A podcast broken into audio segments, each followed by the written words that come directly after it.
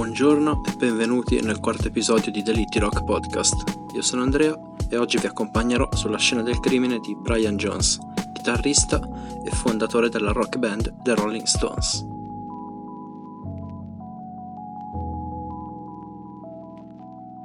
Finalmente parliamo di una rockstar in questo podcast e non più di familiari e manager.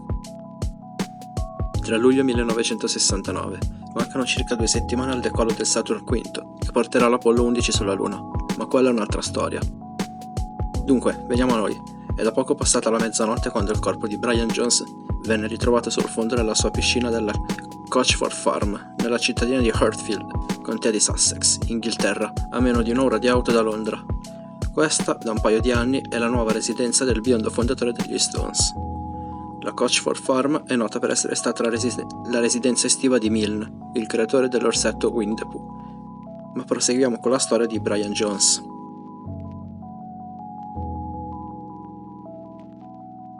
La mattina del 2 luglio, quindi il giorno prima, Brian ha licenziato Frank Thorogold, persona poco raccomandabile che lavora come costruttore edile per conto di Tom Killock, un mafiosetto che è riuscito a inserirsi nell'entourage dei Rolling Stones come autista e guardia del corpo. Thorogood è stato licenziato perché, secondo Brian Jones, non è in grado di gestire i lavori di ristrutturazione nella casa. Infatti, da quando li dirige si sono verificati degli incidenti, alcuni molto pericolosi per chi vive nella casa. Per esempio, la mattina del primo luglio, una trave di legno si è staccata dal soffitto e ha mancato di poco la testa della nuova fidanzata di Brian, Anna Wallin, ballerina svedese. Ma Frank Thorogood venne licenziato anche perché tendeva ad allargarsi e a girare per i locali della Coachford Farm come se fossero di casa sua, e ad una persona dal carattere molto difficile come il chitarrista degli Stones questo non andava affatto bene. Quest'ultimo era molto invidiato da Thorogood e gli altri operai, d'altronde aveva tutto, abiti costosi, donne, uno stile di vita che a soli 27 anni molte persone possono solo sognare. Dopo l'incidente della trave ci fu una furiosa lite tra Brian Jones e Frank Thorogood, lite che proseguì anche il giorno successivo, verso le 11 di sera, tra un drink e l'altro, Mentre Brian espone le sue motivazioni del licenziamento a Thorogood, quest'ultimo beve la sua vodka, ma non sembra molto interessato al discorso. Brian allora, per chiarirsi l'idea, va a farsi un tuffo in piscina. Lui è un esperto nuotatore. Mentre Brian nuota da solo in piscina, viene raggiunto anche dalla fidanzata Anna e da Frank Thorogood, Brian da piccolo ha sofferto d'asma. Ancora adesso, per affrontare le numerose crisi respiratorie, ha bisogno di un inalatore.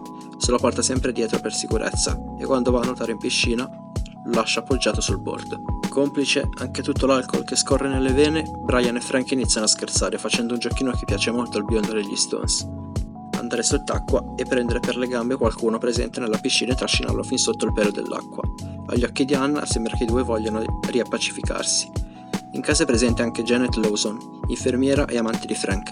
È lì perché nella notte del primo luglio ha dormito con Frank nella dependance della villa, nonostante quest'ultimo fosse stato licenziato da Brian. Janet arriva in piscina per avvisare Anna che c'è una telefonata per lei. Dall'altra parte della cornetta c'è Terry, che chiama da Londra. Lei è un'amica svedese di Anna. Durante la telefonata Anna venne chiamata da Janet con un tono di voce piuttosto alterato. Janet riferisce ad Anna che è successo qualcosa al fidanzato, Brian. Anna si precipita giù dalle scale e passando alla cucina incrocia Frank con un asciugamano sulle spalle e le mani che tremano in modo molto evidente. Appena giunta in piscina, ad un primo sguardo non vede nessuno, ma poi, avvicinandosi al bordo, vede il corpo di Brian sul fondo, immobile. Senza pensarci due volte si tuffa e con tutte le sue forze lo trascina fuori dalla piscina, poi urlando chiama Frank, supplicandolo di aiutarlo. Quando Thorogood arriva non sembra particolarmente agitato, gli è anche scomparso il tremore alle mani. Ora Anna rimprovera Frank per non aver aiutato il fidanzato, ma Thorogood è impassibile, come se fosse fatto di ghiaccio, e non risponde alle accuse di Anna. Anche l'amante di Frank rimane in silenzio, d'altronde lei non sa nuotare e si è limitata a chiamare Anna, che disperata prova a fare un massaggio cardiaco, ma serve a poco. Lewis Brian Hopkins Jones, conosciuto come Brian Jones, il chitarrista e fondatore dei The Rolling Stones, viene dichiarato morto dai medici che nel frattempo sono giunti sul posto. Aveva solo 27 anni. Brian Jones è il primo artista di questo podcast ad entrare sia nel Club dei 27 e sia nel J27. Il primo si riferisce ad un insieme di artisti morti all'età di 27 anni, mentre il secondo fa riferimento che oltre ad avere 27 anni, molti di questi artisti avessero la lettera J come iniziale del nome o del cognome. Ma andiamo avanti con la storia di Brian Jones, che c'è ancora qualcosina da raccontare. Da quando Brian fu dichiarato morto dai medici e per gli anni a seguire, Anna vive con un rimorso. Dice, non l'avessi lasciata da solo in piscina, Brian sarebbe ancora vivo.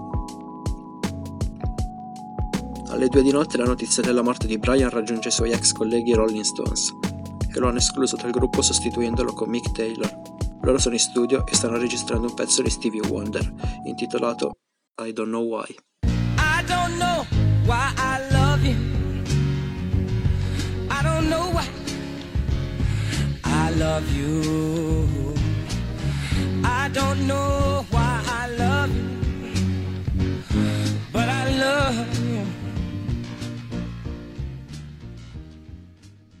Charlie Watts, batterista, e Bill Wyman, bassista, scoppiano a piangere. Neanche tre giorni dopo la scomparsa del chitarrista, i Rolling Stones suonano ad un concerto gratuito ad Hyde Park, dedicandolo proprio a Brian. Per aprire il concerto Mick Jagger legge i versi del Ladone di Shelley, uno dei poeti inglesi più prolifici, e Tom Killock, cazzo sì, proprio lui, libera migliaia di farfalle bianche, a detta di molti si dice che questo sia stato uno dei peggiori se non il peggior concerto degli Stones. Il 10 giugno ci furono i funerali nella città natale di Brian, Cheltenham, 140 km nord-ovest di Londra.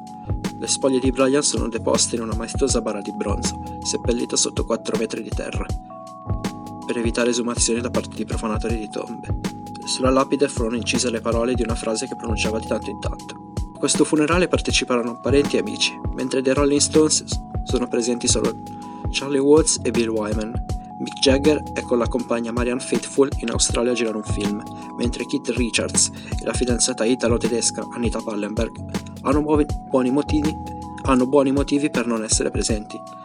In pratica, quando Anita stava proprio con Brian Jones, iniziò una relazione con il collega di Brian, e si tratta proprio di Keith Richards, che tra l'altro è il secondo chitarrista dei Rolling Stones e non meno importante membro fondatore proprio insieme a Brian Jones. Nel frattempo ci furono delle indagini da parte della polizia per scoprire come andarono veramente le cose. Il costruttore, Frank Thorogood, confessò sul letto di morte dell'autista dei Rolling Stones Tom Killock la propria responsabilità Infatti, secondo la ricostruzione definitiva dell'accaduto, mentre i due giocavano in piscina, Thorogood mise la testa sott'acqua a Jones. Quest'ultimo, soffrente di asma e appesantito dalle droghe e dall'alcol che assunse quella sera, non resta l'apnea e svenne, scivolando prima di sensi sul fondo della piscina, morendo asfissiato pochi minuti dopo. Molti oggetti, come strumenti e arredamenti costosi, furono rubati dalla casa di Jones appena dopo la morte, molto probabilmente da Thorogood, Killock ed altri che lavoravano proprio nella proprietà, alcuni degli strumenti rubati riuscirono allo scoperto su, sul mercato dai collezionisti. Diverse persone nel mondo della musica resero omaggio a Brian Jones, per esempio Pete Townshend, leader del gruppo rock The Who, scrisse un poema intitolato A Normal Day for Brian, A Man Who Died Every Day, un giorno normale per Brian, un uomo che è morto tutti i giorni. Jimi Hendrix gli dedicò una canzone durante uno spettacolo su un'emittente televisiva statunitense e Jim Morrison dei Doors scrisse una poesia intitolata Ode a lei mentre pensa a Brian Jones, deceduto. Riguardo alla morte del collega, George Harrison disse Quando lo conobbi mi sembrò abbastanza simpatico, era un buon amico, sapete. Lo conoscevo molto bene, penso, e mi sentivo molto vicino a lui. Sapete come con certe persone, quello che senti per loro, le senti vicine. Lui era nato il 28 febbraio 1942, io sono nato il 25 febbraio 1943 e lui stava con Mick e Kit e io con John e Paul nel gruppo, così c'era una specie di intesa naturale fra di noi. Le posizioni erano simili e io spesso sentivo che ci trovavamo nei momenti di difficoltà. Non c'era niente nei suoi problemi che un po' di amore in più non avrebbe curato. Io penso che non abbia avuto abbastanza amore e comprensione. Era molto carino, sincero e sensibile. Noi dobbiamo ricordarci che era così. Nel frattempo Anna Wally non molla e vuole che sia fatta giustizia per la morte del fidanzato. Nel 2005, insieme al regista Stephen Cooley, collabora nel making del film Stoned, che tenta di ricostruire cosa sia successo in quella maledetta e dannata notte del 1969. Intanto anche il responsabile del Brian Jones Fan Club, Trevor Hobley, non molla finalmente emergono nuovi indizi sulla colpevolezza di Frank Thorwell e la polizia decide di riesumare la salma di Brian e di riaprire il caso. Giustizia è forse quasi fatta.